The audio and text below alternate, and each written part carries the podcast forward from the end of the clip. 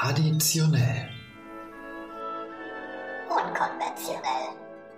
Der Diversity Podcast.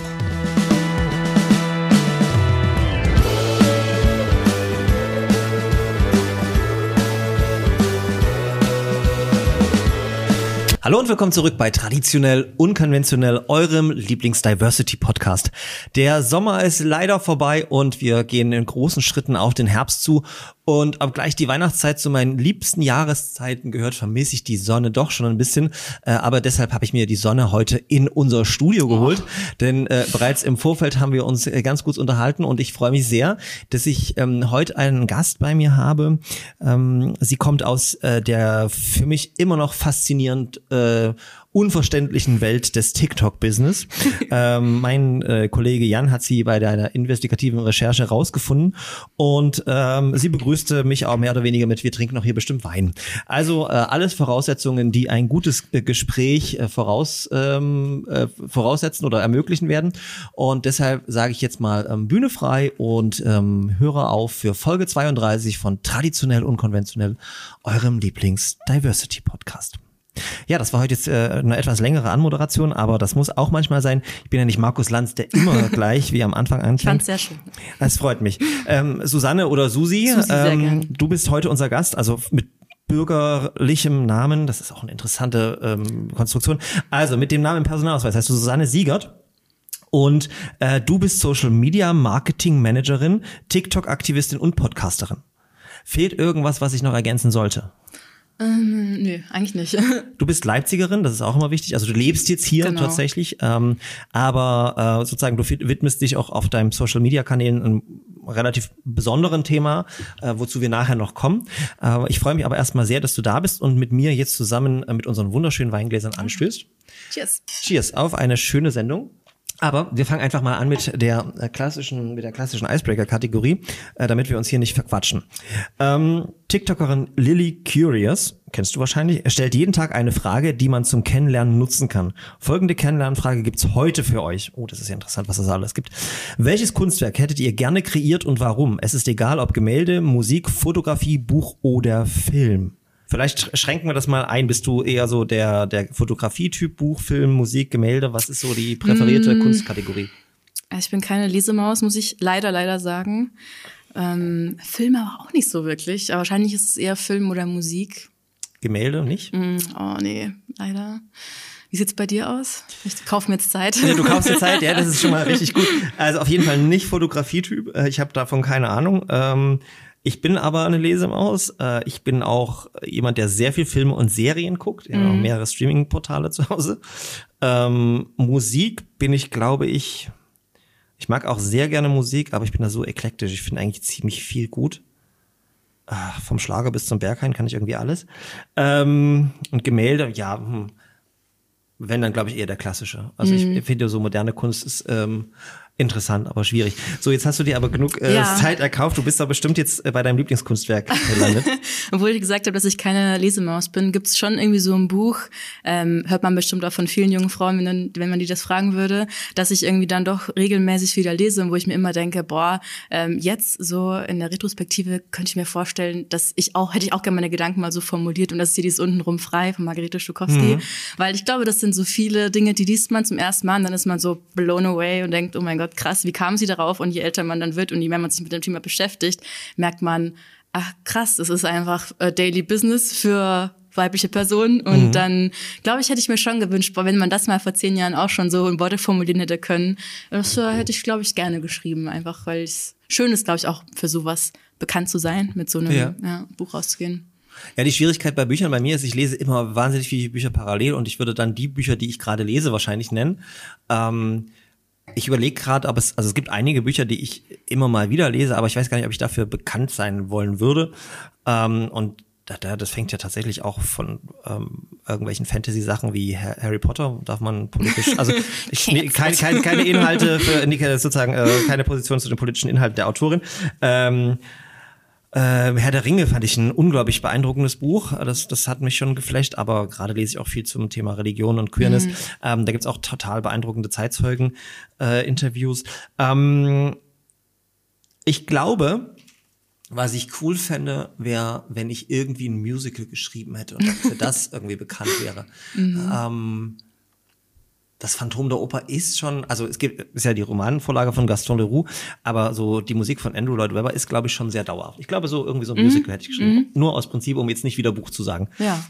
Okay, aber hättest du auch ähm, so einen Favorite-Film, den du sagst, ein All-Time-Favorite? Ich finde es immer schwierig bei Filmen äh, zu sagen, also weil, was macht einen guten Film aus? Ja, sehr viel unterhaltsam und ich gucke ja auch wahnsinnig viel ja, Mainstreaming-Zeugs, aber beeindruckend ähm, sind wenig Filme tatsächlich. Nein, ich finde halt auch, möchte ich dann für die schauspielerische Leistung, möchte ich gerne Regie führen, möchte ich gerne einen Soundtrack machen. Das ist ja auch dann nochmal ein sehr viel größeres Paket. Und auch die Filme, die ich jetzt gerne gucke, das ist auch ganz oft sehr viel so Mainstream, seichte, seichte Romanzen. da ach, weiß ich, das sehe ich mich jetzt irgendwie in keiner Position, weder Crew noch vor der Kamera, muss ich sagen. Na, ich glaube, ich wäre. Oh, ich weiß, wofür ich berühmt wäre. Ähm, steht hier nicht drin, aber ist ja auch was mit Kunst. äh, ich hätte gerne Wetten das kreiert. Oh, okay. Eine ja, große Samstagabendshow, die Millionen Menschen Ja. begeistert hat, das ist schon cool. Und dann Ja. als Host, egal ob der aktuelle Host ein bisschen schwierig wird auf das Alter. Okay, also wir haben viele Sachen, über die wir äh, reden können. Mhm. Äh, fangen wir doch mal ähm, bei dir äh, quasi ganz ganz früh an. Ähm, ich habe bei einem der letzten Podcasts habe ich das Alter meines Gastes verraten und sie hat mich darauf hingewiesen, dass ich das der, dass sie die erste Person sei. Deshalb reden wir mal nicht über Alter. Ähm, du bist ähm, wo geboren? Du bist ja nicht gebürtig aus Leipzig. Nee, genau. Ich bin in Burghausen geboren, das ist ganz an der Grenze zu Österreich, also so in Südostbayern. Und ähm, da leben meine Eltern auch immer noch, also so ein bisschen entfernt von diesem Ort. Und da bin ich zur Schule gegangen und bin dann auch erst mit 18 quasi dann weggezogen, als dann Schule vorbei war. Genau. Ich glaube, in Burghausen gibt's bei uns in Sachsen auch, also aber nee, Bayern. ja, ne? stimmt, ja. Aber was man auch noch kennt, ist Altötting. Also Ja, das ist der oh, Landkreis, ja, mhm. genau. Da ist ja auch Papst Benedikt ist dort Ja. geboren. Und ist ja auch ein sehr bekannter Wallfahrtsort. Und genau, da bin ich zur Schule gegangen und da leben meine ganze Familie eigentlich immer noch. Und äh, jetzt muss ich natürlich fragen, du hast dann, äh, du, nach der Schule hast du dich entschieden zu studieren, erstmal an der katholischen Uni in Eichstätt, okay, das liegt noch nah, äh, aber dann bist du nach Halle gegangen. Klischeemäßig ist das für deine Eltern verständlich gewesen, warum du in den bösen Osten gehst, in den keinen bösen atheistischen Osten vielleicht Ja. auch, ja, weiß ich nicht.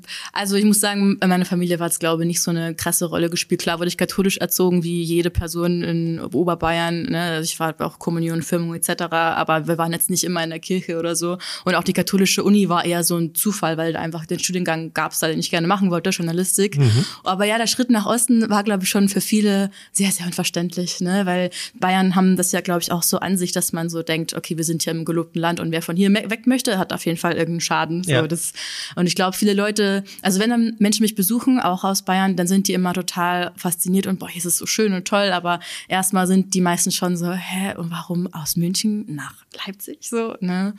Ja, Aber du hast in Halle dann Multimedia und Autor, Autorschaft, ja. Autorschaft. Das klingt super cyber, ist eigentlich so genau. Online-Journalismus heißt Okay, das. online. Okay, genau. verstehe. Das äh, hast du dann auch ganz bewusst studiert mit dem Schwerpunkt. Hier ist wahrscheinlich auch ein Studiengang, den es jetzt nicht überall gibt, oder? Genau, ich wollte eben gerne weiter Journalismus, aber ein bisschen digitaler und da gab es so ein paar Orte und das hier hat mir irgendwie am besten zugesagt. Beim Nachhinein fand ich den Studiengang jetzt so mittel, also ich bin dafür dann eben auch hierher gleich gezogen, Ja. bin gependelt und ja, das ist jetzt acht Jahre her. Ich habe jetzt in drei Wochen achtjähriges Leipzig-Jubiläum und ähm, bin super happy, dass es so gekommen ist, äh, wie es gekommen ist. Ich rechne gerade äh, laut. Ich habe Wie alt ich bin oder was? Nein, ich habe nächstes Jahr 20-jähriges Leipzig-Jubiläum. Oh, schön. Von wo Ähm, bist du ursprünglich? Äh, ich, bin, ich bin in Dresden geboren äh, und bin dann in der Oberlausitz aufgewachsen, dort auch äh, zur Schule gegangen, Groß-Röhrsdorf. Ähm, da ist leider gerade die Stadtkirche von einer Weile abgebrannt. Ähm, äh, aber natürlich gut, äh, gut, äh, gute evangelische Kirche. Äh, Katholiken gibt's in der Oberlausitz nicht so viel, es sei denn, man geht äh, in die Richtung ähm, ja, Sorben, Bautzen, da gibt's noch einige. Genau, und dann 2004 nach Leipzig gezogen und habe mich hier direkt in diese Stadt Ja. verliebt. Aber du hast erzählt so am Rande, du kommst so aus Altöttingen. Ich kenn, verbinde mit Altöttingen immer ähm, sehr katholisch, teilweise sehr ähm, konservativ. Mhm. Ich glaube, Claudia Roth hat das irgendwie, die jetzige Kulturstaatsministerin, irgendwo in einem Podcast immer so erwähnt, wie konservativ das dort ist. Ähm, hast du das auch so erlebt?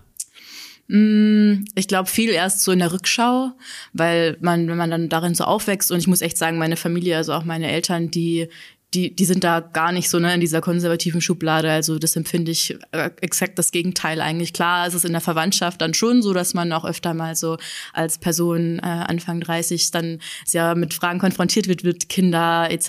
Ne, wann heiratest du und ne. Aber für meine Eltern, äh, die sind da schon immer sehr offen und fortschrittlich gewesen. Aber klar, wenn ich jetzt da bin, gerade weil es halt auch so dörflich ist, ne, da ist man dann schon manchmal krass aus der Bubble rausgerissen, wenn dann irgendwie, ich war bei so einem Dorffest äh, von meinem äh, Vater vor ein paar Monaten und meine Schwester war auch dabei, die wohnt in Wien und wir haben beide halt so diesen Mikropony und Ja. die, das war so für die, die das größte Highlight das, der Party, ne, was wir für komische Frisuren haben und so, ne, und, und warum wir so, keine Ahnung, so komisch hochgeschnittene Hosen anhaben und so. Also es ist natürlich schon so, aber ich habe da, glaube ich, echt Glück, dass meine Familie da anders ist. Aber du sagst, das ist schon, das ist schon, da ist man katholisch in Altötting. Da ist man Ja, schon sehr. schon. Und halt so eine Dorfleben spielt eine große Rolle. Feuerwehr, Fußball. Ich habe auch da Fußball gespielt und so. Ne? Also das ist schon in die guten Seiten des Dorflebens, aber natürlich auch die, wo man so ein bisschen jetzt im Nachhinein mit ach, Grusel drauf guckt. Das heißt, also sozusagen, äh, der, der Weg zurück nach Altötting ist eher nicht äh, vorgesehen momentan. nee, eher nicht. Also klar, ich wäre gerne näher bei meiner Familie, aber ich ähm, weiß einfach, das, was ich jetzt hier gerade schätze, ne, auch am Umfeld und auch an Input von anderen Menschen und so, das würde ich da natürlich einfach nicht kriegen. Ich würde es nicht ausschließen für den Rest meines Lebens, aber jetzt gerade eher nicht. Ich muss jetzt natürlich fragen, weil das Klischee, äh, du hast erwähnt, äh, es die, die Wahl der ersten Universität war eher auf, mit dem Studiengang Mhm. begründet, aber wenn, wenn man sich als katholische Uni Eichstätt sozusagen auch äh, explizit äh, sozusagen unter, unter, unter die, diesen religiösen Vorbehalt Ja. stellt, ähm, war das, war das sehr konservativ oder war es nur der Name? ist nur der Name. Ich war, also das schreckt auch wirklich ab, kann ich auch verstehen. Aber das war komplett normales erste Leben mit all seinen Eskapaden und ähm, also ich habe so geliebt zu studieren. Ich habe, äh, ist jetzt ja auch schon zehn Jahre her. Ich treffe mich nächste Woche mit den Menschen, mit denen ich Abschluss gemacht habe. So eine immer noch ein sehr enges Verhältnis. Klar, weil alles auch sehr viel kleiner ist. Aber war das in Eichstätt, Ingolstadt oder ist es an mehreren Standorten? In Eichstätt war das und Eichstätt-Ingolstadt ist so diese Uni-Verbund. Ja, genau. okay. Und du hast in Eichstätt dann gewohnt? Ja, ja, es ist halt, ne, da wohnen 14.000 Menschen, 4.000 sind Studis und das ist total Krass. studentisch und darum macht es natürlich gerade leicht, wenn man so als Landei dann in seine erste Stadt zieht. Also es ist jetzt nicht so, dass man ähm, quasi bei der Immatrikulation angeben muss, bist du katholisch. Äh, äh, dass es quasi zur äh, egal. zum Semesterbeginn erstmal einen Gottesdienst gibt und äh, du dann quasi beim Rektor, Präsidentin oder wie auch immer äh, in den Beichtstuhl musst. Sowas Nee, ist also ich, komplett egal. waren jetzt sämtliche Klischees runtergerasselt, äh, aber äh, trotzdem. Ähm, und und dadurch, dass es natürlich so klein ist, wie groß ist die Uni, weißt du das? Also wenn 4000 Studierende in Eichstätt sind. Du ist meinst jetzt äh, insgesamt? Boah, nee, weiß ich nicht. Aber es klingt auf jeden Fall so, als ob es kleiner wäre klein, als Leipzig ja. oder auch ja, Halle. Ja, absolut, ja. Und 50, 50 Leute im Studiengang, so, ne, das, also ich fand's, ich denke sehr gerne daran zurück. Bin sehr froh, dass so gekommen ist. Ja, klingt auf jeden Fall nach einem guten Betreuungsverhältnis Ja, und genau einem das, guten Verhältnis ja. zu den KommilitonInnen. Ähm, und dann ging es ja tatsächlich nach Halle, das haben wir ja gerade schon besprochen, äh, weil du dort den Fokus auf dieses, diesen Studiengang ähm, gelegt hast. Äh, Wie darf ich mir Social, ähm, also Multimedia und Autorschaft vorstellen? Also du hast gesagt Online-Journalismus oder wa- was ist, was unterscheidet das vom richtigen Journalismus? Na, mehr Fokus auf auch so technische Aspekte, ne, im Sinne von Schnitt von Video, von Audio, Fotografieren, äh, Texten für online ist ja auch ein bisschen anders als jetzt für eine Zeitung. Also es ist einfach alles nochmal ein bisschen kürzer, ah, genau sowas auch wie einen Blog aufzusetzen, Social Media. Also alles, was so noch so mal einen technischen Aspekt hat, wird einem da nochmal beigebracht gebracht. Okay, und das, äh, die Abschlussarbeit besteht dann aus einem TikTok-Channel oder wie, wie, wie darf ich mir Nee, aber tatsächlich habe ich meine Abschlussarbeit über Snapchat gemacht, was ja quasi damals so ja. der heiße Scheiß war, worüber heute TikTok äh, gesprochen wird, war damals Snapchat ähm, und genau, habe dann noch einen Film gedreht, also das ist ne, so ein kleines Also es ist schon so ein Teil YouTube-Film. künstlerischer Studiengang, könnte man sagen. Also zwar technisch sehr, aber ja, auch. Ja, ja, genau. Weil wenn ich jetzt an, an modernes Design denke, da sind ja häufig auch Videoproduktion oder sowas, ist ja auch eine Möglichkeit da. ja, genau, verbindet eben so journalistisch, auch Recherche und dann eben aber das Ganze visuell vor allem auch rüberzubringen. Und war damit auch schon eine klare Berufsvision verbunden oder war es eher das Interesse an diesem Studiengang? Also ich wollte schon immer Journalistin werden eigentlich und dann kam aber so durch Abwege auch so ein Interesse an Social Media, Online-Marketing. Ich glaube, das passieren dann wirklich, sag mal, vier von zehn Menschen, die Journalismus studieren, kommen auch so im Marketingbereich raus und sowas bei mir auch, weil man, also ich weiß nicht, mir hat das dann irgendwie Spaß gemacht, weil es so unmittelbar war, ne? Ich mache einen Post und der kriegt halt sofort Feedback und nicht erst eine Woche später und ich kann keine Leserinnen sehen, wie sie meinen Artikel lesen, aber ich kann sofort sehen, wenn Menschen einen äh, Social Media Beitrag kommentieren und so. Ne? Das hat mir irgendwie Spaß gemacht, so das Unmittelbare und auch dieses Technische, auch was zu schneiden und so. Und ähm, ja, so kam ich dann irgendwie ein bisschen mit Umwegen bei Social Media erstmal raus. Und bedienst du mehrere Social-Media-Kanäle oder im, im, Schwerpunkt TikTok, Instagram oder sonstiges? Mm, also ich habe ja jetzt mittlerweile einen Job auch in der Marketingagentur ja. und da tatsächlich alle Plattformen, ähm, also sei es LinkedIn, Instagram, ähm, aber eher so die Werbung Richtung darauf. Also mhm. wenn Kunden da Werbung schalten möchten, dann mache ich das für die, überlege mir Strategien. Bevor wir dann zu deinem eigenen äh, Engagement kommen, habe ich noch tatsächlich an die an die äh, ja, Expertin mal die Frage: Wie lange darf man sowas machen? Ich finde das immer faszinierend. Gute Frage. Wir haben als Universität haben wir zum Beispiel auch immer Social Media Kolleginnen. Und ich habe so das Gefühl, ähm, das ist so eine dynamische Welt und man muss mhm. letzten Endes, um gute Social Media Arbeit machen, wahrscheinlich auch sehr damit verwurzelt sein. Und es gibt halt Dinge, mit denen bin ich als 29-Plus-Jähriger nicht mehr ganz so verwurzelt. Ne? Also ich bin jetzt auch nicht die Generation Facebook so ungefähr. Ähm, aber sowas wie TikTok ist für mich schon fast mhm. ein bisschen zu viel. Und ich glaube zum Beispiel deshalb sollte ich jetzt auch nicht dauerhaft zum Beispiel Social Media Managerin sein. Ähm, und trotzdem ist das ja auch in gewisser Weise Handwerk. Aber ich frage mich, wann ist man zu alt für Social Media?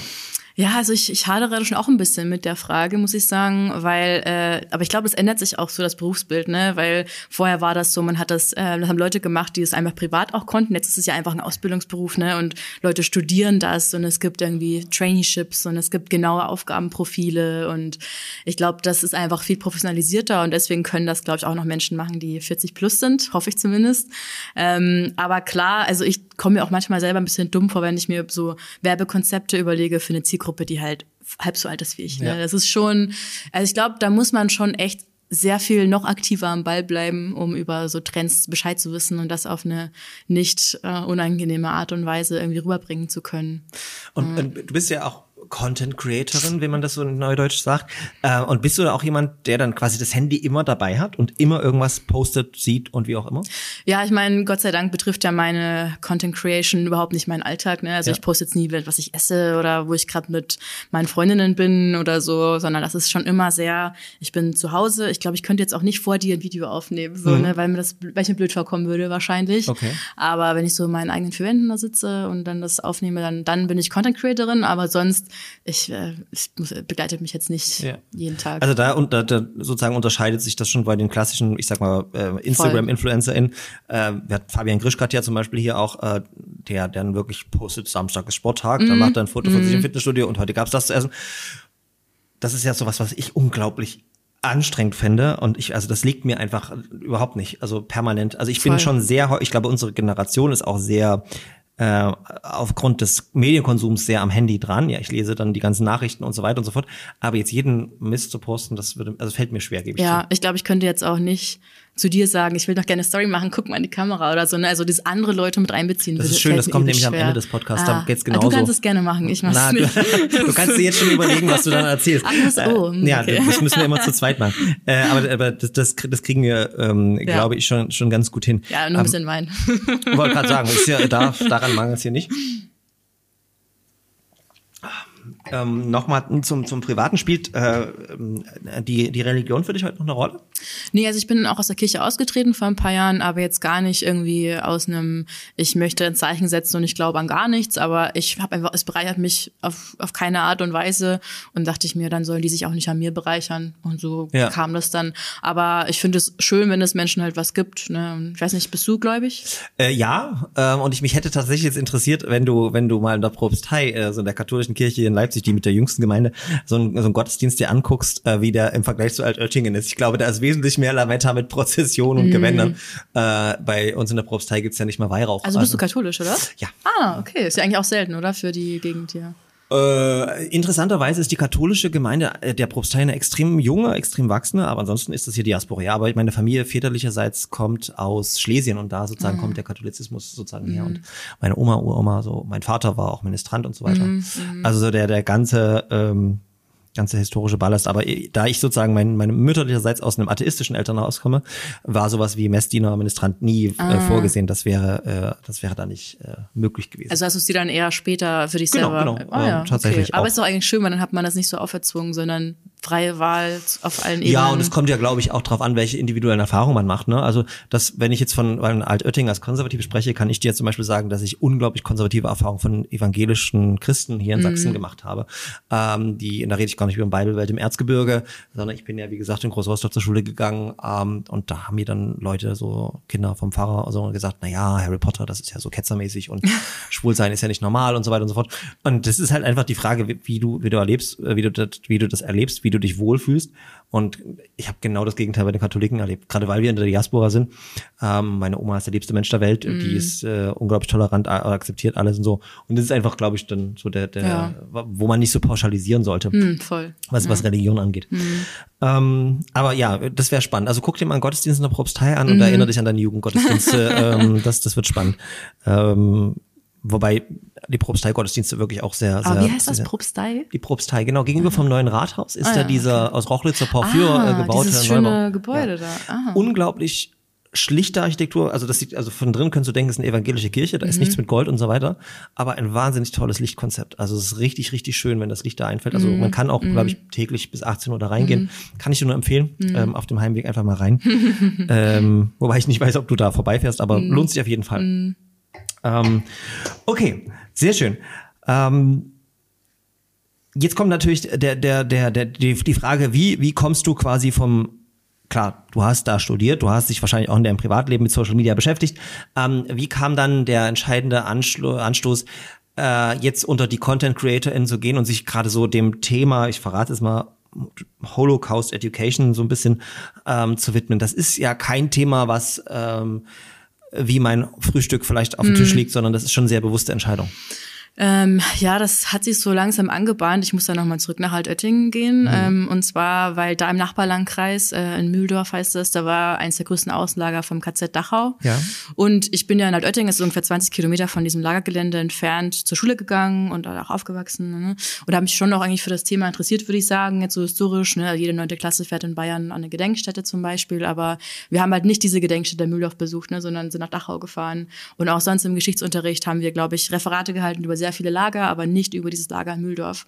Über das habe ich dann erst erfahren, da war ich schon längst aus der Schule raus. Also sehr, sehr spätes Erinnern, spätes Gedenken, ähm, ne, wo also das so ich, nah ist. Ich frage jetzt mal rein, also das ist schon, schon, schon interessant. Du hast quasi in relativer Nachbarschaft, unmittelbarer Nachbarschaft zu einem Außenlager gewohnt, mhm. gelebt und dir war das gar nicht bewusst? Genau, nee, wir haben darüber auch nie gesprochen.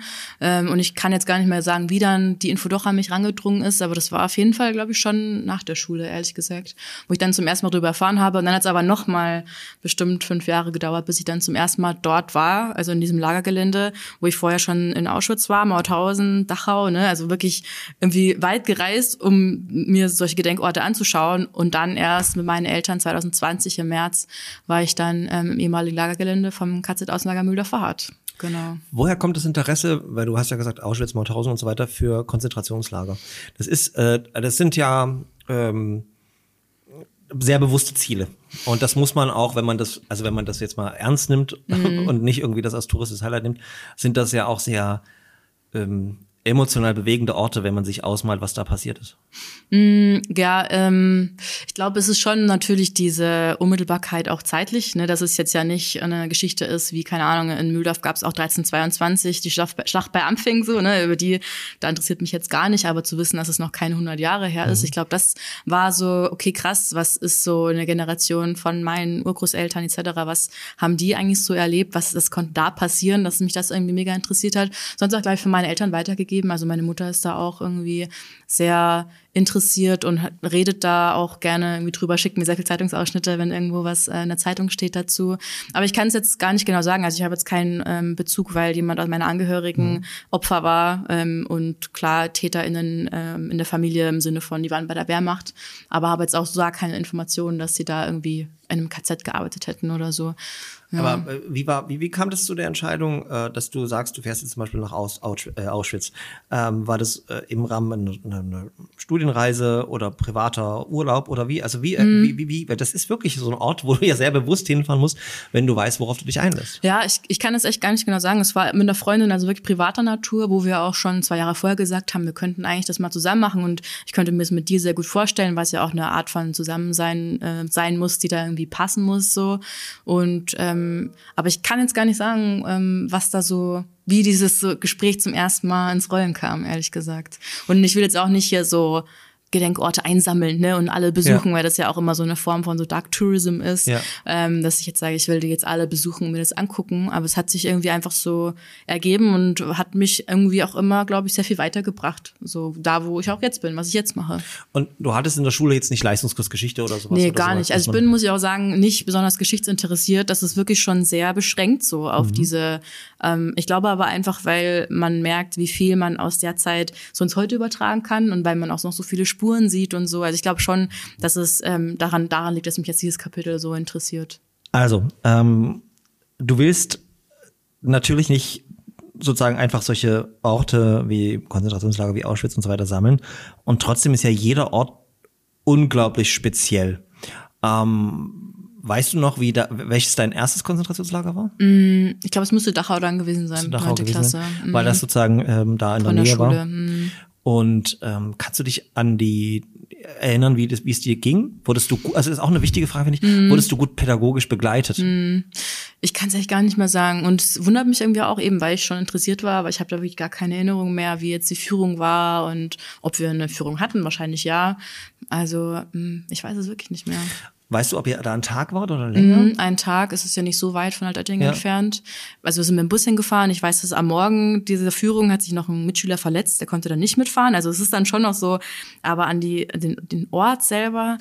Ja, ich war jetzt auch zum äh, zweiten Mal dann mit meinen Eltern vor vier Monaten oder so wieder dort und es war, wie es wäre das erste Mal da gewesen. Ich glaube, das spricht schon auch dafür, dass halt so eine Schulführung natürlich sehr begrenzt ist, ne, und man da schon sehr mit Scheuklappen durchgeführt wird und natürlich auch als, wie ist man da, 15-Jährige da einfach mal schon auch so ein bisschen, egal wie interessiert man ist, ein bisschen so, will. Denkst du, denkst du, das ist trotzdem wichtig, dass man das auch schon in der neunten Klasse macht? Weil ich frage, also auf der einen Seite glaube ich persönlich, dass es super wichtig ist, aber man ist auch noch sehr jung und ich bin mir Mhm. nicht sicher, ob ich das in der neunten Klasse hätte überhaupt intellektuell erfassen können, was da passiert ist. Klar, die Mhm. Ja. erzählen die das, aber Ja, und ich glaube halt so dieses Gezwungene ist ganz schwierig, ne, dass man irgendwie muss, egal ob man, entweder man hat überhaupt kein Interesse oder man ist auch emotional nicht dazu bereit. Ich glaube, das ist halt irgendwie schwierig, weil ich merke eben jetzt, wo ich das mir selber, mich selber entscheide, wie weit und wie viel ich mich damit beschäftige, dass ich jetzt erst anfange zu verstehen, so ne, wie allumfassend diese Verfolgung war und wie es dazu kommen konnte. Und das kann man nicht verstehen, aber vielleicht kann man den Leuten auch die Chance lassen, Nein zu sagen, ne, dass sie sagen wollen, ich will mich damit nicht beschäftigen. Und ich glaube, niemand, der irgendwie, keine Ahnung, schon ein rechts tendiertes Gedankengut hat, wird von einem Gedenkstättenbesuch umgekehrt. Ne? Das ist da irgendwie auch eine ganz falsche Erwartung. Und deswegen sollte man, finde ich, da den Menschen ein bisschen mehr auch die Wahl lassen, ob sie sowas mitmachen oder nicht. verstehe ich. Aber andererseits haben wir ja eine Kultur, wo in Teilen historische Fakten geleugnet werden, wo der, der Holocaust geleugnet wird, wo solche Lager geleugnet werden. Und ich habe manchmal so den Eindruck, wenn man nicht wenigstens in der Schule, wobei neunte Klasse wahrscheinlich auch sehr jung ist, andererseits gehen ja nicht alle bis zur zwölften oder 13 äh, in die Schule, ähm, wenn man denen das nicht mal zeigt, dann haben sie ja gar keinen Bezug dazu und dann leben sie vielleicht auch in ihrer eigenen Bubble. Also ich, ich verstehe deinen Ja, Punkt ja. vollkommen und gleichzeitig denke ich mir, das ist so furchtbar, was da passiert ist auf deutschem Boden und das ist so furchtbar, wie heute darüber debattiert wird in Mhm. manchen Kreisen und wie bestritten das wird, dass ich dann sage, wenigstens äh, die SchülerInnen sollten das mal gesehen haben. Ne? Ja, aber dann braucht es halt auf jeden Fall auch eine bessere Vor- und Nachbereitung, ne? Weil das ist ja auch so dieses, ah, wir fahren nächste Woche dahin und dann fährt man dahin, hat vielleicht im Bus dann irgendwie noch zwei, drei Wörter dazu und dann fährt man wieder nach Hause und Ja, wird halt, ja, genau. Also ich weiß nicht, was du mal in der Schule, das ist hier glaube Ja. ich nicht so ein Ding, oder? So ein Pflichtding. Ähm, äh, jein, also äh, ich fand, äh, ich tatsächlich, ich war, mein, mein erstes Konzentrationslager war Buchenwald. Mhm. Ähm, das ist nur bei Weimar und damit relativ nah. Mal ganz kurz, ne? Das habe ich nämlich äh, gestern erst in irgendeinem auch Podcast gehört, wenn wir ja sagen, ich will besuchen Konzentrationslager, ist das ja eigentlich falsch. Ne? Wir sagen, besuchst ja ein ehemaliges Konzentrationslager oder eine KZ-Gedenkstätte. Ähm, genau, ist mir nur gerade eingefallen. Sorry. Ja, stimmt. Ja. ähm, und und äh, ich weiß gar nicht, ich war mittlerweile wahrscheinlich drei, vier Mal da und wenn ich in Weimar bin und Zeit habe, versuche ich da auch, ähm, was sehr selten ist, dass ich Zeit habe, aber auch insofern. Aber wir haben damals, und das ist im Prinzip schließt es genau an das an, was du sagst. Wir hatten das als Kursfahrt in der, 11. Klasse. Ich hatte Leistungskurs Geschichte Deutsch und wir haben dort eben nicht nur zwei, drei, fünf Stunden verbracht, sondern wir haben drei Tage dort. Ah, krass. Wir haben da nicht übernachtet, sondern wir waren in einer Jugendherberge, Klammer auf, mit dem passenden Namen Germania, Klammer zu, dazu sage ich jetzt aber nichts, äh, war mir damals nicht so bewusst. Ähm, aber wir haben dann tatsächlich dort eine Projektarbeit gemacht und wir haben den Steinbruch gesehen. Und wir haben auch wirklich äh, Führungen gehabt, die abseits äh, sozusagen des, der, der Mainstream-Führungen waren. Und das hat mich schon sehr bewegt. Und wir alle hatten in unserem Leistungskurs, wir hatten eine ganz, ganz tolle Lehrerin, Frau Bratler, ähm, und wir haben uns intensiv auseinandergesetzt. Und ich hatte zum Beispiel ähm, den äh, ersten Lagerkommandanten Karl Koch und seine Frau Ilse Koch, ganz furchtbare Persönlichkeiten, die aus äh, Schrumpfschädeln dann irgendwie sich Lampen hat und Mobiliar hinstellen lassen. Ganz, ganz bewegend. Äh, aber total toll pädagogisch aufgefangen und ähm, auch die Führungen äh, durch das, weil in Buchenwald siehst du ja nicht mehr alles, da sind ja die vi- meisten Baracken auch zerstört. Ähm, das hat mich schon bewegt und ich muss auch sagen, ich war froh, dass ich das gemacht habe und ich sage auch immer, jemand, der das wir- wirklich mal mit, mit einem offenen Herz, offenem Verstand oder wie auch immer man es nennen will, einfach mal besucht hat, der kann sich eigentlich nicht, also der kann dann nicht leugnen, was passiert ist. Und Das sind historische Fakten. Ich habe ja später auch Geschichte studiert und witzigerweise Ah, okay. aber genau diese Epoche auch nicht ausgespart, aber das ist für mich immer so, ein, so eine Epoche, die ich jetzt nicht so bevorzuge. Ich bin ja eher der Frühneuzeit-Fan. Das heißt dann, welche, was ist noch Äh, Frühneuzeit? Frühneuzeit ist ähm, ähm, sozusagen 1500 äh, bis ähm, 1800 ähm, sozusagen ungefähr so die grobe Zeit äh, von den Reformationen bis zu den Revolutionen sagte Professor Rudersdorf immer.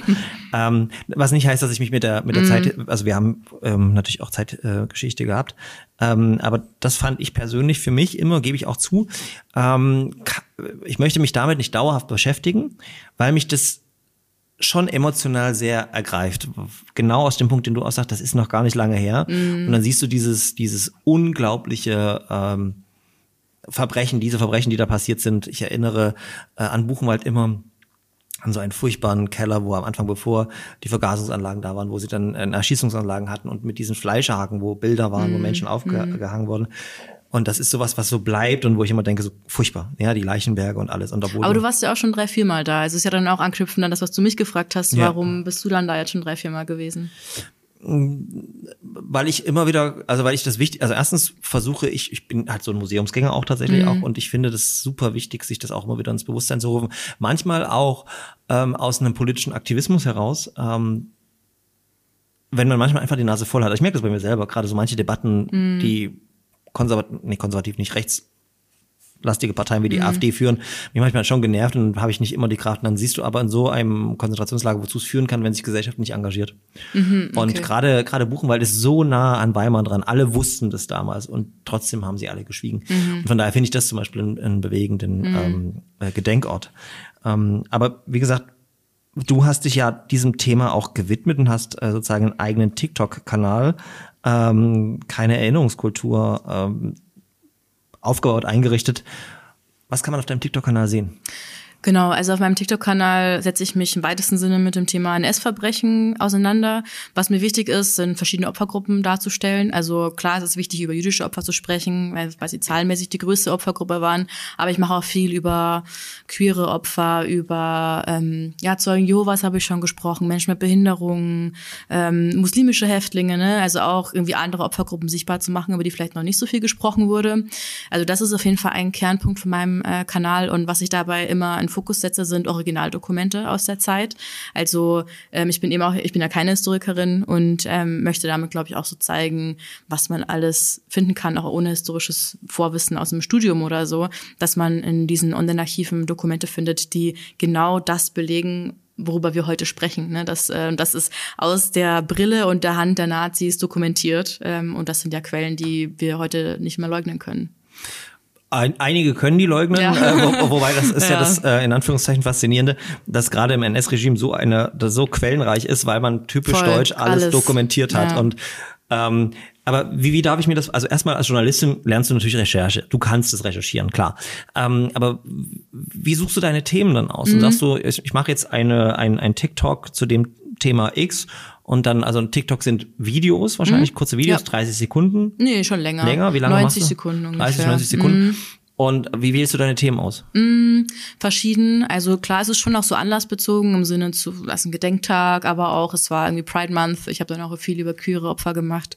Oder, aber ganz oft ist eigentlich auch Zufall, ne, dass ich irgendwie in Dokumente stöbere. Ich fange dann bei einem an, weil irgendwie da ein Name aufgetaucht ist, den ich mal nachgeguckt habe, komme dann da auf ein Lager, das ich mir nachschaue, komme dann da auf eine Deportationsliste, wo mehrere Namen draufstehen. Also es ist dann so, schon so eine, ja, wie so eine kleine Schnitzeljagd, sage ich mal blöd, von Dokument zu Dokument, von Fakt zu Fakt und dann irgendwann ist da ein Thema oder halt auch nicht. Also das dauert auch am längsten, so ne, das Video machen und schneiden geht eigentlich mittlerweile sehr schnell, aber bis halt das Thema da ist, das dauert manchmal schon auch sehr sehr lange. Und dann fange ich ist auch sehr, sehr lange. Also ein Tag, eine Woche, eine Stunde. kann alles sein, ne? Also manche Videos entstehen innerhalb von zwei Stunden und andere, da die stehen jetzt, ich habe so einen Plan und da stehen die halt dann auch teilweise schon ein Jahr drin, so ne, wo ich sage, dazu will ich mal was machen, aber und das also mir auch als Nicht-Historikerin liegt mir ist vielleicht das journalistische auch so ne sehr am Herzen, dass ich sehr genau an den Quellen arbeite und wenn ich mir bei einer Quelle nicht 100% sicher bin und die nicht genau einordnen kann, dann schiebe ich erstmal auf die längere Bank und will halt schauen, ob ich dazu noch eine zweite Quelle finden kann. Und solche Themen können dann schon auch gerne mal länger schlummern und vielleicht wird auch nie ein Video draus, kann auch sein. Macht das was mit dir? Also, weil ich, ich stelle mir dann vor, also für mich war das tatsächlich auch ein Grund, warum ich im Studium die Mehrheit übrigens der Studierenden legt einen Fokus auf die Zeitgeschichte.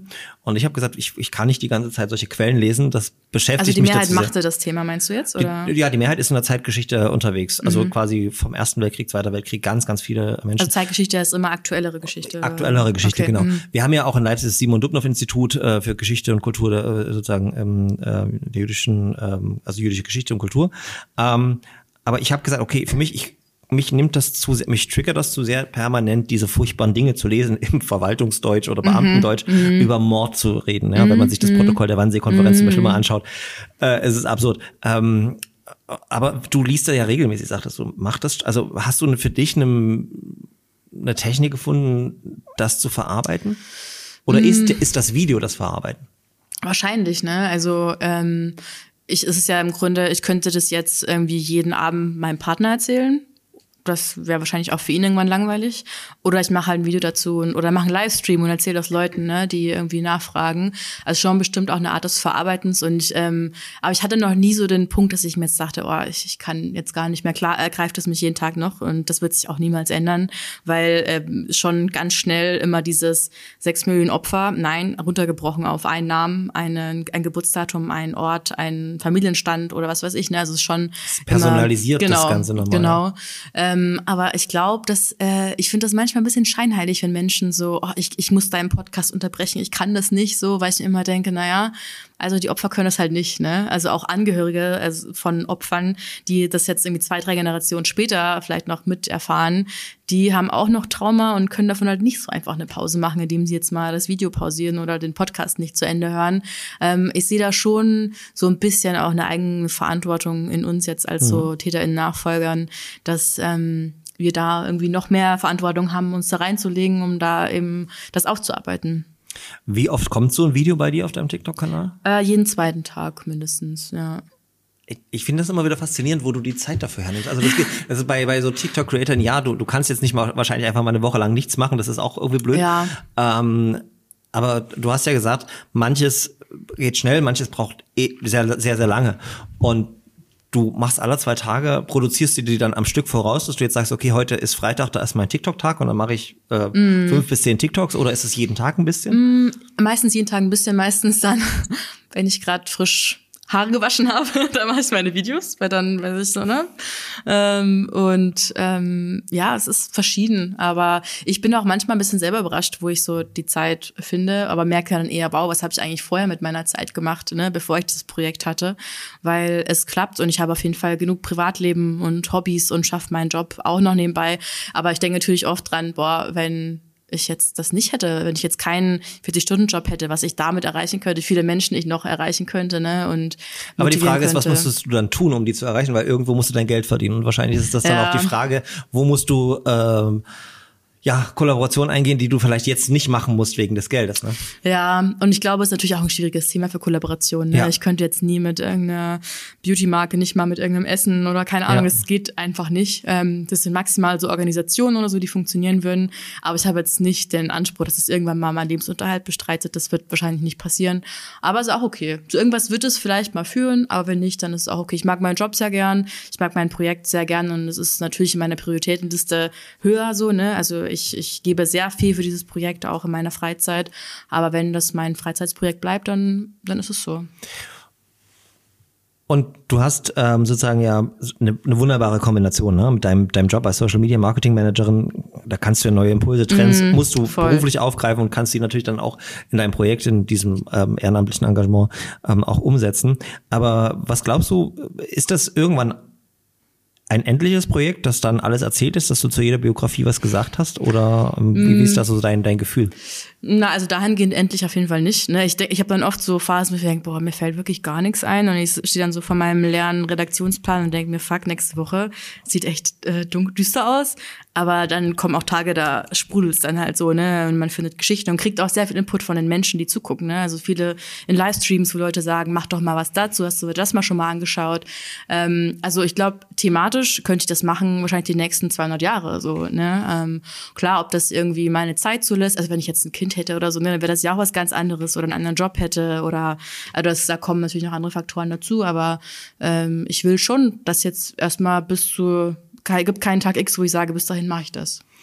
Und du hast auch noch ein zweites mindestens Projekt, nämlich das Thema Zeitzeug Doppelpunkt Nisse. äh, äh, Erkenntnisse aus Archivarbeit um, rund um das KZ-Außenlager Mühlendorfer Hart. Ähm, also einen eigenen Podcast, den Ja. du auch noch hast. Ja. Jetzt frage ich mich, du machst alle zwei Tage, kommt ein TikTok raus. Sind ja nur 90 Sekunden, aber hat ein bisschen mehr Arbeit als 90 Sekunden. Äh, und jetzt machst du auch noch einen Podcast. Äh, Wie kam es dazu? Ich glaube, ich höre einfach selber sehr gerne Podcasts und da Wie traditionell, unkonventionell der University-Podcast? ja. Yeah. Und ähm, aber gar nicht, also historische Podcasts muss ich sagen, gar nicht. Und ich glaube, das irgendwie so daher, dass ähm, das natürlich ganz oft von HistorikerInnen aufbereitet ist und natürlich da dann eine ganz andere Anmutung und Machart da ist, als ich das jetzt zum Beispiel in meinen Videos mache. Ne? Also ich glaube, was Leute, glaube ich, an den Videos mögen, ist, dass es sehr auf Augenhöhe ist und dass sie auch Leute trauen, sich sehr dumme Fragen zu stellen, weil ich ähm, auch ganz oft dumme Fragen habe oder, oder Sachen auch mal falsch mache oder so. Ich glaube, ne? es gibt ja keine dummen Fragen. Naja, es gibt nur schon. dumme Antworten. ja, aber ich finde sozusagen es ist wichtig zu sagen, okay, frag alles, was dich bewegt und im Zweifelsfall. Ja. Aber ne, man traut sich vielleicht nicht, das zu fragen, wenn man bei einer Führung steht ähm, Ja. in der Gedenkstätte Buchenwald. Aber mich fragen Leute dann, keine Ahnung, kannst du, warum wurden auch ukrainische Juden und Jüdinnen deportiert? Sowas, ne? Das, mhm. naja, aber ähm, Genau, und ich glaube, ich wollte dann irgendwie gerne mal auch länger Geschichten erzählen, weil so Recherchen, die ergeben ja nicht 90 Sekunden Videos, sondern sehr, sehr große Geschichten, die sich in 90 Sekunden nicht abbilden lassen. Und dann dachte ich mir, okay, wie kann ich die trotzdem noch erzählen? Weil oft müssen halt dann rechts und links doch Sachen wegfallen, wenn ich so ein Video skripte.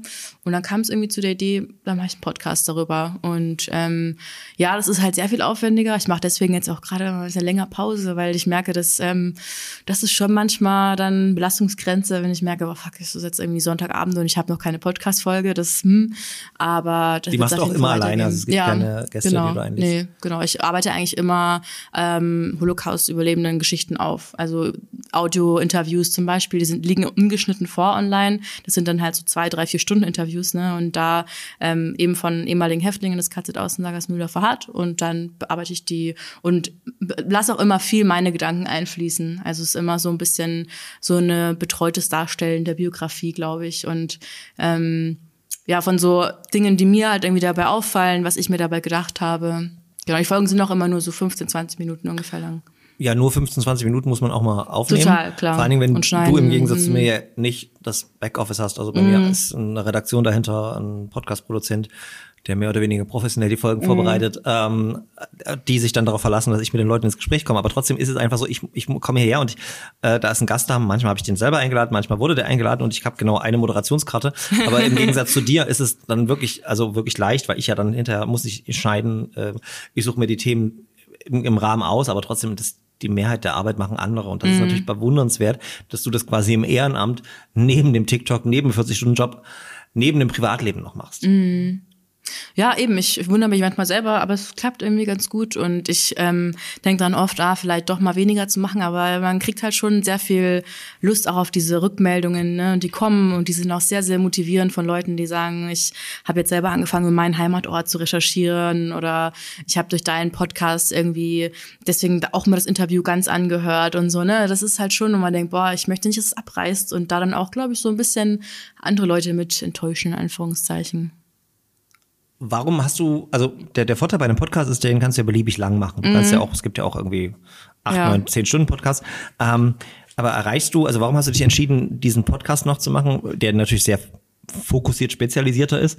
Ähm, erreichst du dort andere Leute als bei TikTok? Mm, ja, ich meine, ist natürlich schon, das ist kein so darauf stoßen, ne? TikTok scrollst du, scrollst du, scrollst du und irgendwann kommst du mal auf ein Video von mir. Beim Podcast musst du ja schon sehr bewusst sich entscheiden. Ich höre den jetzt an, ich lade ihn mir vielleicht runter und höre ihn dann im Auto, I don't know. Also es ist schon, glaube ich, nochmal ein bisschen nerdiger und ein bisschen eine ältere Zielgruppe, würde ich jetzt mal sagen. Aber auch da kriege ich Nachrichten von 14-Jährigen, die den hören, so, ne? Ähm, ich glaube, es ist nochmal so ein Zusatzangebot. Und die, viele Leute fragen mich auch irgendwie so in meinem TikTok, kannst du dazu eine Podcast-Folge machen oder so, die dann mehr wissen möchten. Ähm, aber klar wird das jetzt niemals eine Reichweite erreichen wie so ein TikTok-Video. Hm. Aber was würdest du sagen, ähm, wie ist die, wie ist die Interaktion mit den HörerInnen? Ähm, denn man spricht ja immer von den vermeintlich sozialen Medien, aber gerade dort ist es ja super einfach, auch äh, Hasskommentare loszulassen und so weiter. Gibt es da einen Unterschied zwischen äh, Podcast und ähm, TikTok, wie die Interaktion mit dem Publikum ist? Oder wo erfährst du mehr vielleicht negative Kommentare. Auf jeden Fall bei TikTok. Aber klar, ja. weil man da ja auch in die Timeline von Menschen gespült wird, die einen da nicht haben wollen. Ja. So, ne? Und die dann irgendwie doch dranbleiben und dann einen Kommentar schreiben. Bei Podcasts ist ja doch schon leider oft sehr one-way, so, ne? Ja. Dass Leute sich nie melden, die zuhören oder nur sehr vereinzelt melden. Lernt man das im Studium, mit diesen Kommentaren umzugehen? Nee, gar nicht. Aber man, das hat sich auch, glaube ich, das ist auch was, was man vielleicht jetzt lernt. Aber das, was auch in meinem Studium vor, ja, auch schon bald zehn Jahren, was da auch noch nicht so eine Rolle gespielt hat, dieses Community Management, ne? Und ist ja auch in diesem speziellen Fall nochmal was ganz anderes, weil A, ich mit meinem Gesicht da ja auch stehe, was man so jetzt bestimmt in der Uni nicht lernen würde. Und dann halt so so einem Thema, ne, was ja. auch ganz schnell strafrechtsrelevant sein kann. Und, und hast du die Möglichkeit, bei TikTok auch Kommentare auszuschalten? Oder? Ja, ja, ja. Das schon, genau. Also ich würde es jetzt nie ganz deaktivieren, aber ich kann halt ganz viele Filter einstellen. Ich habe zum Beispiel, ah ja, das Kiwi-Emoji habe ich zum Beispiel als, ne, als Trigger, dass dann die Kommentare gar nicht erst gepostet werden. Oder auch andere Emojis. Warum ähm, das Kiwi-Emoji? Ja, das ist doch so ein äh, transfeindlicher Emoji. Okay. Mhm. Und, das müssen wir ähm, nur erklären für die Hörer und ja, Zuschauer. Ja, genau. Also Kiwi-Emoji ist ein ähm, Emoji, der ganz gerne von ja, transfeindlichen Personen gepostet gepostet wird, um zu sagen, dass es eben nur diese zwei Geschlechter gibt. Und ich habe mal ein Video dazu gemacht, weil das natürlich sehr viel Bezug auch zur rechten Szene hat. Und ganz oft sieht man Kiwi in Kombination mit ähm, hier Reichsflagge und keine Ahnung, noch mhm. 88 oder keine Ahnung. So, ne? Und habe dann ein Video dazu gemacht und seitdem kriege ich halt sehr viele diese Emojis und habe das dann einfach mal an eine Blogliste gestellt. Und ähm, da gibt es schon Möglichkeiten und ich bin, glaube ich, da auch sehr rigoros, was so Moderation angeht. Ne? Ja. Also ich, ich gehe da nicht in eine Diskussion oder so und frage. Aber du brauchst ja trotzdem auch dafür wieder Zeit. Also ja, das total. Ist schon das nimmt auch, ne? Also es ist immer übel schön zu sehen, boah, ein Video geht viral, hat vielleicht über die 100.000, vielleicht auch mal eine Million Views, aber dann weißt du auch, oh, da kommt dann auch viel. So, ne? Und das, das kostet dann schon sehr viel Zeit und zu wissen, du stehst auf und guckst zum ersten Mal in TikTok rein und da wird dann schon viel passieren. Das ist schon manchmal erstmal so kurzes Luft einhalten und sehen, uh, das ist, wird jetzt erstmal einen kurzen Moment brauchen und viel löschen, viel blockieren, viel auch beantworten, was auch schön ist. Ja. Aber klar, ja. Aber es ist schon manchmal gravierend, wenn du, ähm, mir ging das jetzt neulich so, ähm, ich hatte ähm, das Vergnügen, den CSD in, in Halle zu moderieren, das Bühnenprogramm Straßenfest. Und es gab im Anschluss an den CSD oder am Abend äh, sozusagen auch gewaltsame Übergriffe auf queere Menschen, so ganz schlimm. Und Tagesschau äh, hat davon darüber berichtet und ähm, ich habe das dann gelesen und fand das dann auch wieder ganz krass. Äh, aufgrund des Verstoßes gegen die Netiquette muss man die Kommentarfunktion aktivieren. Ach krass, also komplett aktivieren. Ja, und mhm. deaktivieren. Und ich frage mich dann halt, okay, da wurden Menschen ganz offensichtlich gewaltsam angegriffen und es gibt dann andere Menschen, die das irgendwie noch mm, hochjubeln oder sonstiges. wie irre ist das denn? Und das stelle ich mir halt so auch wahnsinnig schwer vor, schwierig vor. Ich sehe diese Kommentare ja gar nicht. Wahrscheinlich würden nämlich auch emotional sehr triggern, wenn ich das dann sehen würde, aber du kriegst sie ja auch direkt mit und musst dann selber sehr bewusst entscheiden, die zu blocken. Also das ist schon nochmal emotional auch herausfordernd. Ja, und es ist sehr frustrierend, ne? Ja. Weil du siehst, da ist jetzt einmal ein Kommentar, ähm, sei es der ist, was hast du für eine dumme Frisur, warum genderst du, du blöde Sau? Oder ähm, eben ne, wirklich was Rechtes, sage ich mal, oder wirklich so, der Holocaust ist ein Mythos oder so. Und du liest das aber halt nicht nur einmal und du merkst, ähm, diese Menschen sind halt leider sehr laut, ne? Und die Menschen, die meinen Inhalt vielleicht gut finden und die, die geben ein Like, aber die sind halt nicht in der Kommentarspalte, ne? Weil keiner schreibt unter jedes Video, hey, gutes Video, gutes Video. Das, das, Ja. Also ich will mir das auch jetzt mal mehr angewöhnen, dass man bei Inhalten, die man gut findet, auch, auch wenn man nichts hinzufügen kann, trotzdem nochmal bestärkend was kommentiert, weil so entsteht halt voll schnell das Bild, okay, krass, was, was, was passiert hier, ne? Ja. Das, das, ähm, also das ist, glaube ich, was, was wir auch alle irgendwie mehr machen müssten. So Inhalte, die gut sind, von denen wir was mitnehmen, zu sagen, danke. Wenn es nur ein dummer Emoji ist, den wir da drunter posten, Ja.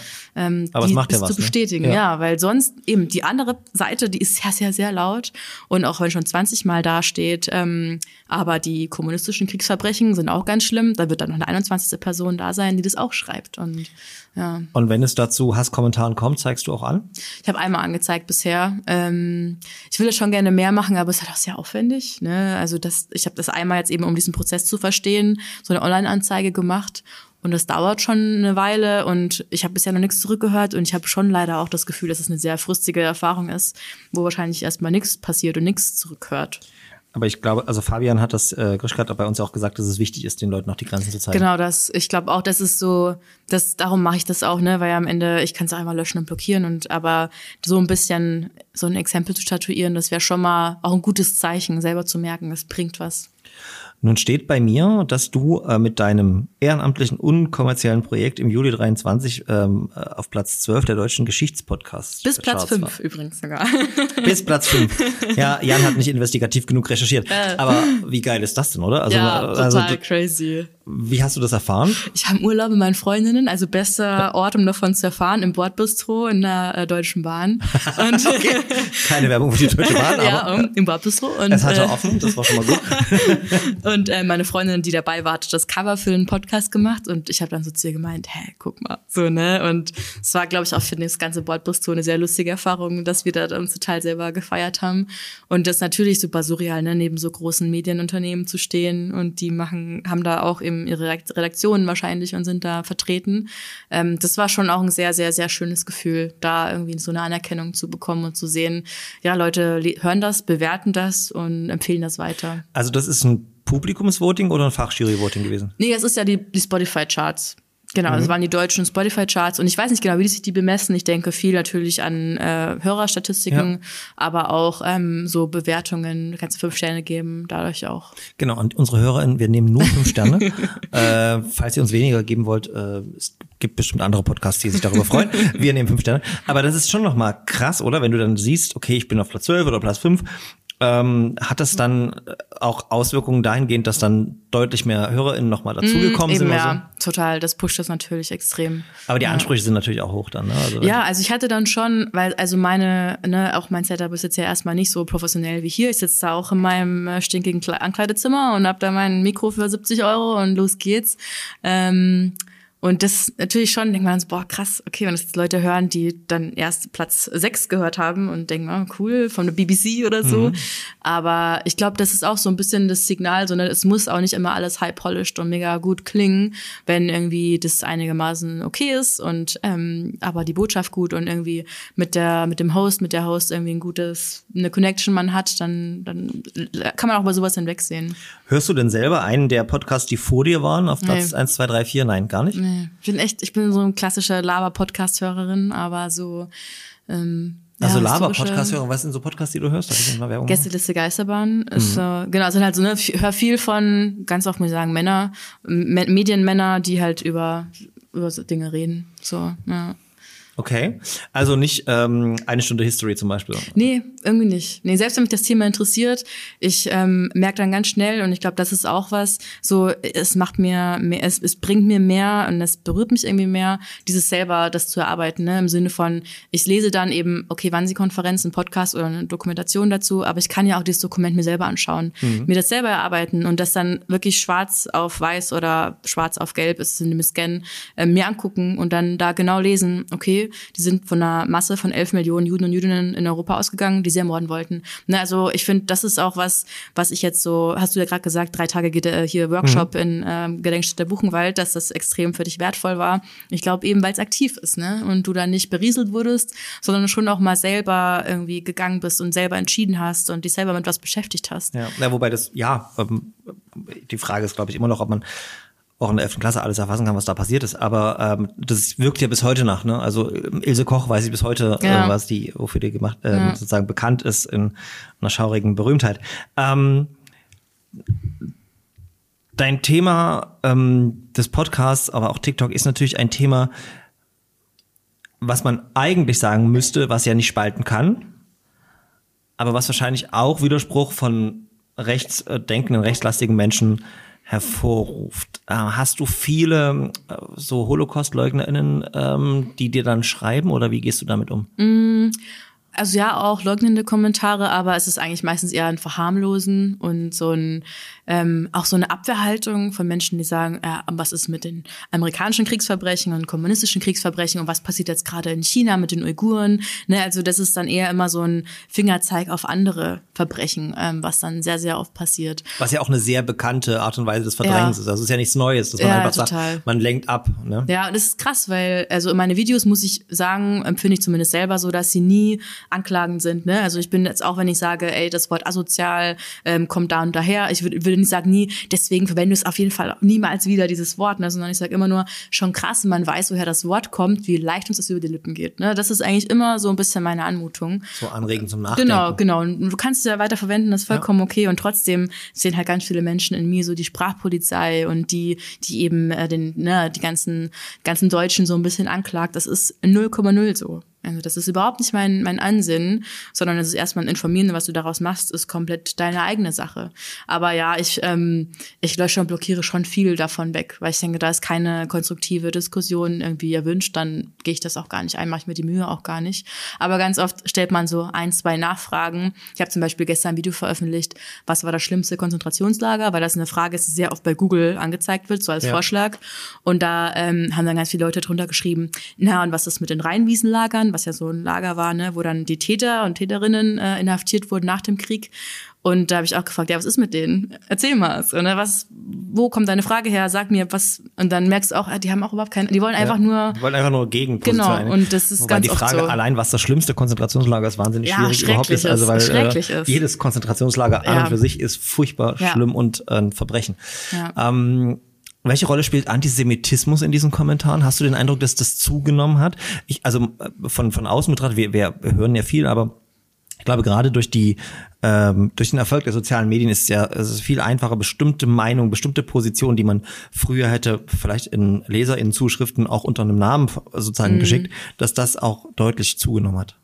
Ähm, ja, sehe ich bei meinen Videos schon auch. Ähm, ich habe zum Beispiel eine private Nachricht bekommen von jemandem, der dann auch mir so eine Grafik geschickt hat, woran die Juden alle schuld wären und dass sie ja, ne, dass sie sich den Holocaust ja selber ausgedacht hätten und so, ne? Und da ist man schon mal kurz so, was so, ne? Wie, wie soll man irgendwie darauf reagieren? Zum Thema Antisemitismus hat äh, unser Kollege Philipp Klemm äh, die heutige Studie des Monats rausgesucht und die schauen wir uns jetzt mal an.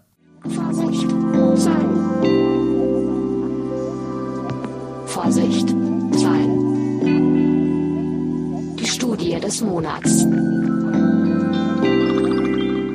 Hallo, ich bin Philipp und ich präsentiere euch heute die Studie des Monats. Eine aktuelle repräsentative Studie der Konrad-Adenauer-Stiftung untersuchte die Verbreitung von antisemitischen Einstellungen in der deutschen Bevölkerung. Dazu wurden 5511 zufällige ausgewählte Personen telefonisch befragt. Die Studie ergab, dass eine Mehrheit der deutschen Bevölkerung antisemitischen Aussagen entschieden ablehnen würde. Demnach lehnten eine große Mehrheit Aussagen wie Juden müssen sich nicht wundern, wenn sie einen drauf bekommen oder Israel sollte als Staat existieren, voll und ganz ab.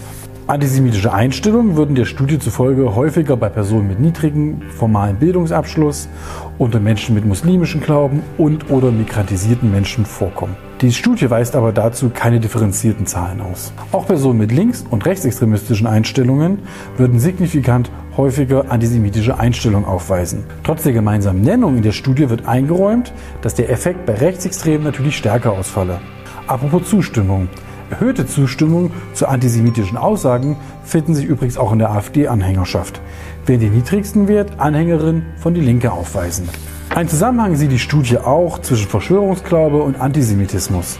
Konkrete Vorschläge, die antisemitischen Einstellungen entgegenwirken würde, macht die Studie leider nicht, sieht aber Einwirkungsmöglichkeiten durch das Bildungssystem. Deshalb die folgende Fragestellung, können antisemitischen Einstellungen durch Bildung entgegengewirkt werden oder ist Antisemitismus aufklärungsresistent? Und das war sie wieder, die Studie des Monats. Und ich gebe zurück an das Podcast-Team vom traditionell unkonventionell der Diversity Podcast. Vielen Dank, äh, Philipp aus dem Team der Stabsstelle für diese äh, tolle Studie des Monats. Hier ging es ja speziell um das Thema Antisemitismus. Ähm, wir haben ja gesagt, was es bei dir für eine Rolle spielt. Und er hat eine ganz konkret die Rückfrage gestellt, ähm, bringt Bildung was? Ähm, man könnte ja auch deine Podcasts oder auch dein TikTok als, als Bildungsangebot verstehen. Oder ist äh, Antisemitismus, wie war das, aufklärungsresistent? Wie siehst du das? Ich glaube, vielleicht bin ich auch ein bisschen die falsche Person, äh, die das beantworten kann. Ne? Also ich werde auch ganz oft zum Beispiel so Sachen gefragt wie, ja, ähm, wie schießt du zur AfD und wie würdest, glaubst du, du kannst irgendwie AfD-WählerInnen noch äh, was was beibringen und die irgendwie so eben umkehren.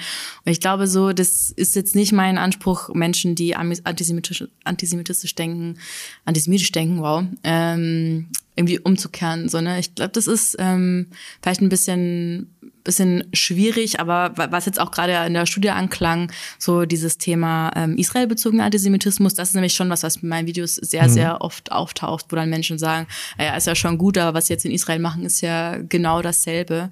Also das taucht schon sehr auf, oft auf, aber ich glaube nicht, dass meine Videos oder meine Podcasts da jetzt irgendeine Person auf einen anderen Pfad bringen werden. Glaubst du nicht? Also ich glaube, es gibt eine, eine, große Menge der, der äh, Schweigenden oder, oder Unentschiedenen, die dann mal Vorurteile hören oder ähm, mit bestimmten Klischees konfrontiert sind und diese auch reproduzieren. Und wenn sie dann, ich glaube, es gibt tatsächlich auch Menschen, die einfach offen sind für andere Positionen. Ähm, die, die sind vielleicht nicht die lautesten. Und gerade auch ähm, deine Podcasts, aber auch dein TikTok erreicht ja auch eine ganz andere Zielgruppe, einen relativ jungen Menschen, die vielleicht in der Schule nicht so eine gute Möglichkeit dazu hatten, sich da auseinanderzusetzen. Weil du hast von selber gesagt, so ein Besuch, so ein Zwangsbesuch in so einem äh, so einer Außenstelle eines Konzentrationslagers ist vielleicht nicht, also ist wichtig, bleibt dabei, es ist wichtig und sollte auch äh, verpflichtender Bestandteil von Curricula sein, aber kann ja nicht das einzige sein oder das das, das Ideale, um sich sozusagen dem Thema Antisemitismus, Anti ähm, ähm, Rassismus und so weiter äh, zu nähern. Mm ja, das stimmt, aber ich glaube einfach, das ähm, muss man ja auch sehen, dass die, die Kommunikation von antisemitischen Inhalten sehr, sehr stark ist. Ne? Also so Telegram-Gruppen, aber auch TikTok-Videos, wenn man da einmal so in der falschen Bubble ist, ja. zu sehen, wie stark die ihre Videos aufbereiten. Also wirklich auch visuell, aber auch mit, mit welchen Aussagen, welchen klar problematischen Aussagen, die da rausgehen. Und ich glaube, man müsste da wirklich einen eigenen Account machen, äh, der sich nur mit diesen eben auch Verschwörungserzählungen, antisemitischen Verschwörungserzählungen auseinandersetzt. Aber das, ähm, glaube glaube ich, können jetzt so meine historischen Inhalte wahrscheinlich nicht leisten. Und das äh, ist auch nicht mein Anspruch an mich selber, muss ich sagen. Mhm. Also ich will dann schon erstmal so zeigen, ne, wie allumfassend NS-Verbrechen waren, dass es klar jüdische Opfer betraf, aber auch andere Opfergruppen, dass es nicht nur Auschwitz betraf und Buchenwald, sondern auch sehr viele kleine Orte. Aber darüber hinaus ähm, ist es, glaube ich, ein Anspruch, den viele andere so an meinem Account haben, aber den ich selber mich jetzt nicht habe. Ich glaube, dass der Anspruch an dich herangetragen wird, ist natürlich gut, aber das ist auch sehr gut, dass du da reflektiert bist. Aber um Philipps Frage zu beantworten, ich glaube, da sind wir uns nicht, äh, da haben wir keinen Dissens, weil ich glaube, jedes Bildungsangebot ist gut.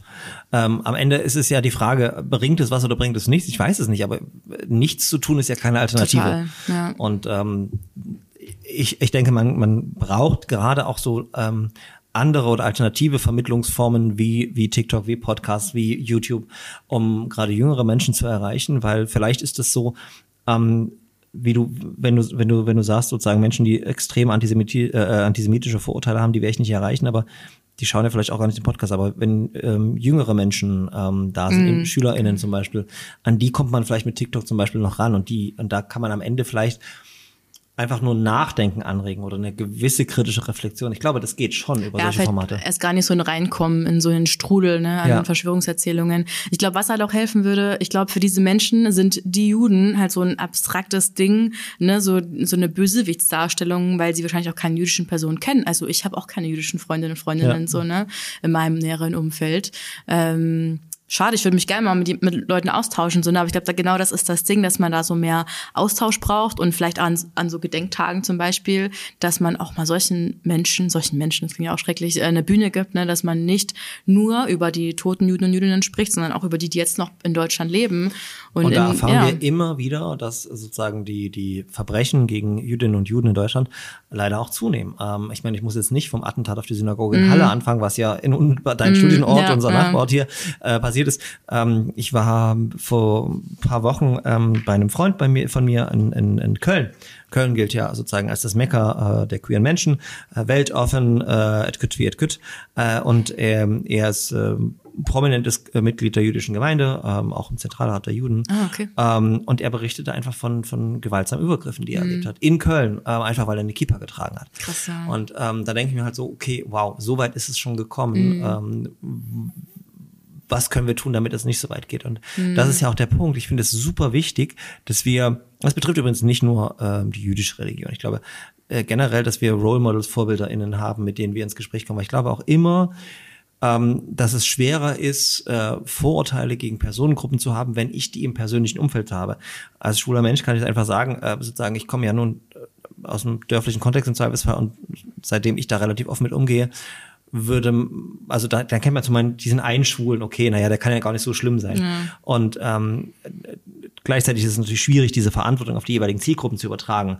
Aber es ist genauso, wie du sagst, wenn man keine Jüdinnen und Juden kennt, äh, man sieht sie nicht. Sie sind eigentlich nicht sichtbar in unserer Gesellschaft, dann ist das natürlich immer mehr Nährboden für diese ähm, antisemitischen Vorurteile, die dann entstehen. Ja, ist halt aber auch schwierig, ne? Denn man kann jetzt nicht wie von deinem Freund verlangen, dass sie sich auf so eine Bühne stellen, wenn sie dann mit so, so einem Hass konfrontiert Ja. werden. Und deswegen, also ich, ja, es ist ganz schwierig, so den Ball abzugeben und so, das sollen die Ju- Juden und Jüdinnen selber machen.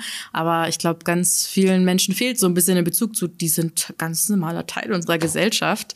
Und ähm, die sind äh, ganz oft unsichtbar, weil sie es halt sein müssen, weil sie sonst irgendwie, ja, diskriminiert werden. Ja. Und das ist die Schwierigkeit, auf der einen Seite zu sagen, ähm, seid sichtbar, ähm, zeigt, ähm, dass ihr da seid, dass ihr selbstverständlicher Teil unserer Gesellschaft seid.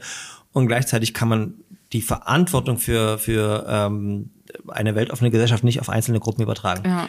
Und das ist aber das, warum es auch wichtig ist, dass äh, du als Nicht-Jüdin so einen Podcast machst. Ähm, und ähm, ich auch sagen muss, dass ich das super spannend finde, auch dass du dich da in deiner Freizeit ähm, damit auseinandersetzt. Ähm, soweit zur Studie des Monats. Ich habe natürlich, ich muss, ich muss die Frage einfach stellen, Oh wenn Gott. man aus Altötting kommt. Ihr in Bayern. Ihr, ihr habt ja so, so eine Koalition, die interessant ist. Ähm, und in, in jüngster Vergangenheit ist äh, euer, ich glaube, Wirtschaftsminister mit so ein paar Äußerungen Ah, okay. ähm, äh, aufgefallen. Äh, jetzt weiß ich nicht, wie du politisch äh, sozialisiert bist, ist aber auch egal. Ähm, aber wie stehst du ganz persönlich dazu, äh, dass ein Staatsminister ähm, sozusagen ein Flugblatt mit ganz schlimmen rassistischen, ähm, antisemitischen Äußerungen da in der Schule hat und der dann ähm, Gott, die Frage ist allein schon tendenziös. Äh, aber du, darfst, du darfst mich gern berechtigen. Und sich dann hinstellt und, und, und dann sagt, naja, er ist das Opfer von einer Rufmordkampagne. ja, also dieser Typ, das ja gar nicht geht, darüber müssen wir, glaube ich, nicht sprechen. Aber ne, es ist ja wieder so schwierig, weil jede Person, die sich jetzt darüber echauffiert und sagt, dass das nicht geht, wird eben auch wieder so hingestellt als, ja, das ist ja Cancel Culture und die Woken und so schlagen jetzt wieder zurück und äh, wenn das jüdische Personen sagen, dann natürlich noch umso mehr und es ist halt schwierig, ne, dass man so etwas, dass so etwas aufkommen kann und ich finde, wenn er das irgendwie so gemacht hat in seiner Jugend, schlimm genug, aber sein Umgang damit jetzt ist ja das eigentlich Problematische. Ne? Also man hätte das ja auch ganz anders aufarbeiten können ähm, und da irgendwie dazu eine, eine Statement machen und nicht das einfach abschieben auf seinen Bruder oder auf irgendeine andere Person.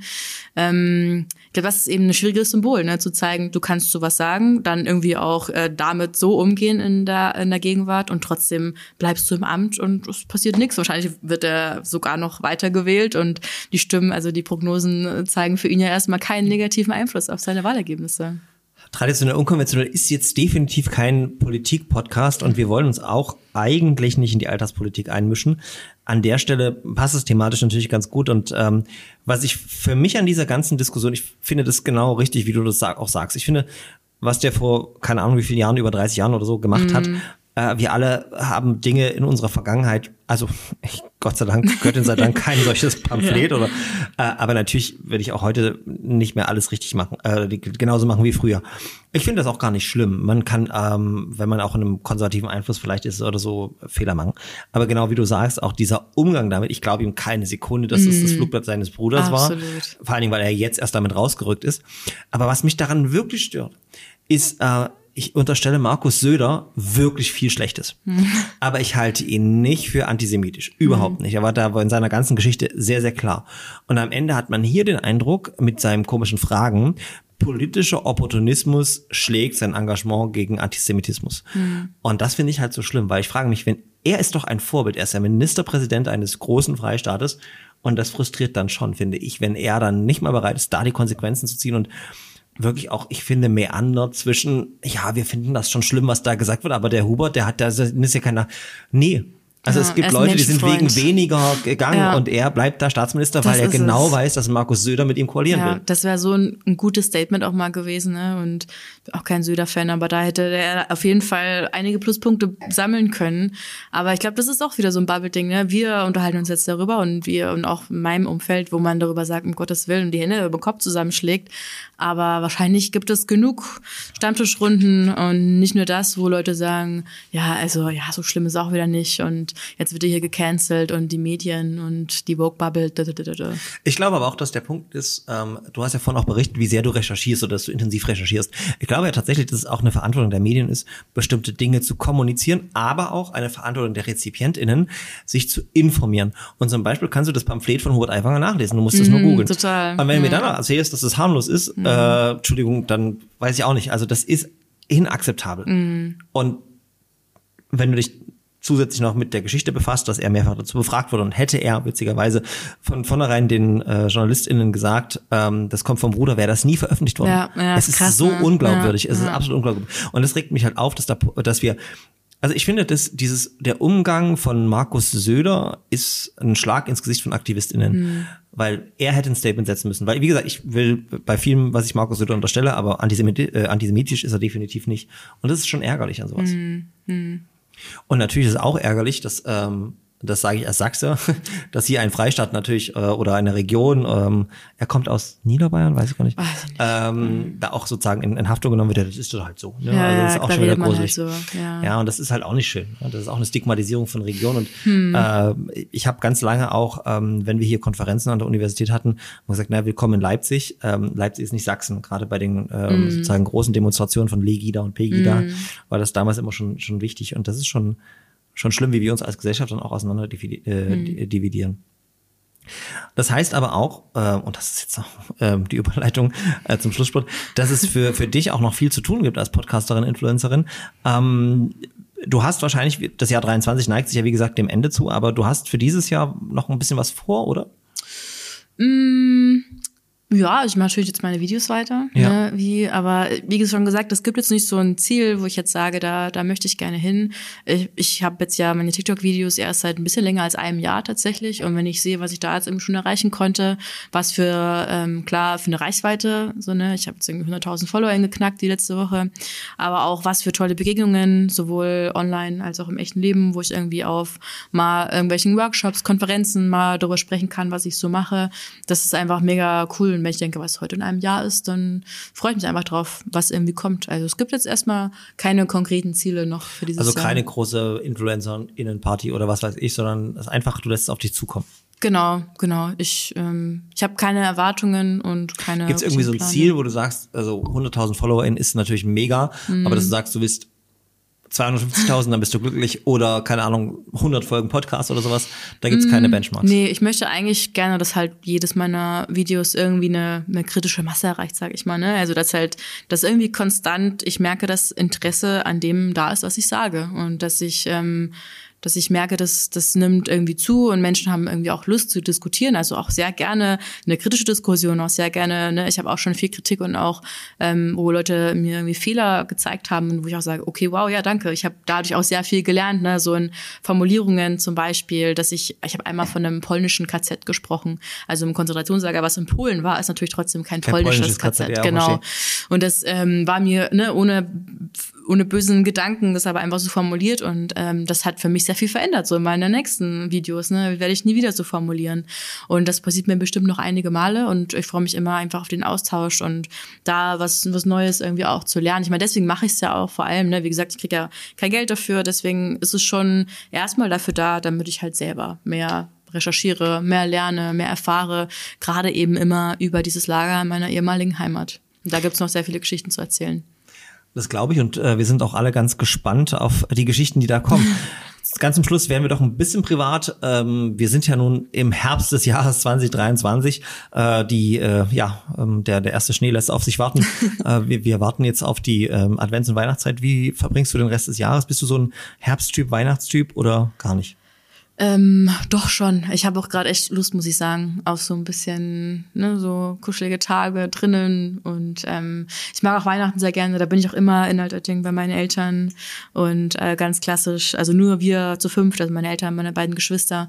Ähm, das mag ich schon sehr, sehr gerne. Einfach so dieses diese Vorweihnachtszeit, ähm, einfach aus dem Grund, ne, dieses Zusammensein. Ist schon und ist für dich sozusagen äh, die Weihnachtszeit äh, da auch verbunden mit mit äh, so Ritualen oder bleibst du auch in Leipzig und besuchst den Weihnachtsmarkt oder bist du die ganze Zeit unten in Alping? Nee, nee, ich bin halt wirklich ähm, Weihnacht, Heiligabend, erste zwei Weihnachtsfeiertage auf jeden Fall okay. zu Hause und beim Rest mal gucken. Ich mag es dann auch sehr gerne irgendwie zu sein und äh, ist ja auch eine schöne Zeit, das ist ja bei dir bestimmt nicht anders, keine E-Mails zu bekommen zwischen den Jahren. Wir alle einfach erstmal entscheiden, da ist die Pause-Taste gedrückt. Das ist auf jeden Fall eine ich sehr schöne Zeit. Ich bearbeite E-Mails zwischen den Jahren auch, aber ich bekomme nein. Doch, das du ist bist das. ich bin das. Ich schreibe dir dann. Wolltest du nicht noch? Ja, ja genau. Nee, also ich, ähm, ich bin bereit für die Zeit, muss ich echt sagen. Dann freuen wir uns zum einen auf weitere TikToks von dir, weitere spannende Podcasts. Und ich wünsche mir von ganzem Herzen, dass dein Engagement nicht nachlässt, weil du ähm, beeindruckend äh, sozusagen ein Thema aufarbeitest, was glaube ich nie an Aktualität verliert und äh, was uns alle daran erinnert, äh, welche Verantwortung wir auch heute im Jahr 2023 darüber hinaus noch haben. Liebe Zuhörerinnen, liebe ZuschauerInnen, äh, das war Folge 32 von traditionell unkonventionell dem Diversity Podcast. Und wie auch schon heute im Gespräch angedeutet, freuen wir uns wahnsinnig über fünf Sterne bei Apple Podcast, dieser und überall dort, wo ihr uns bewerten könnt. Folgt uns gerne bei Instagram, YouTube und sonst wo. Und ansonsten freue ich mich auf Folge 33 mit euch, mit Ihnen, mit uns. Und jetzt sage ich, äh, ja, Dankeschön fürs Zuhören und Zuschauen und bis zum nächsten Mal. Traditionell. Unkonventionell. Der Diversity Podcast.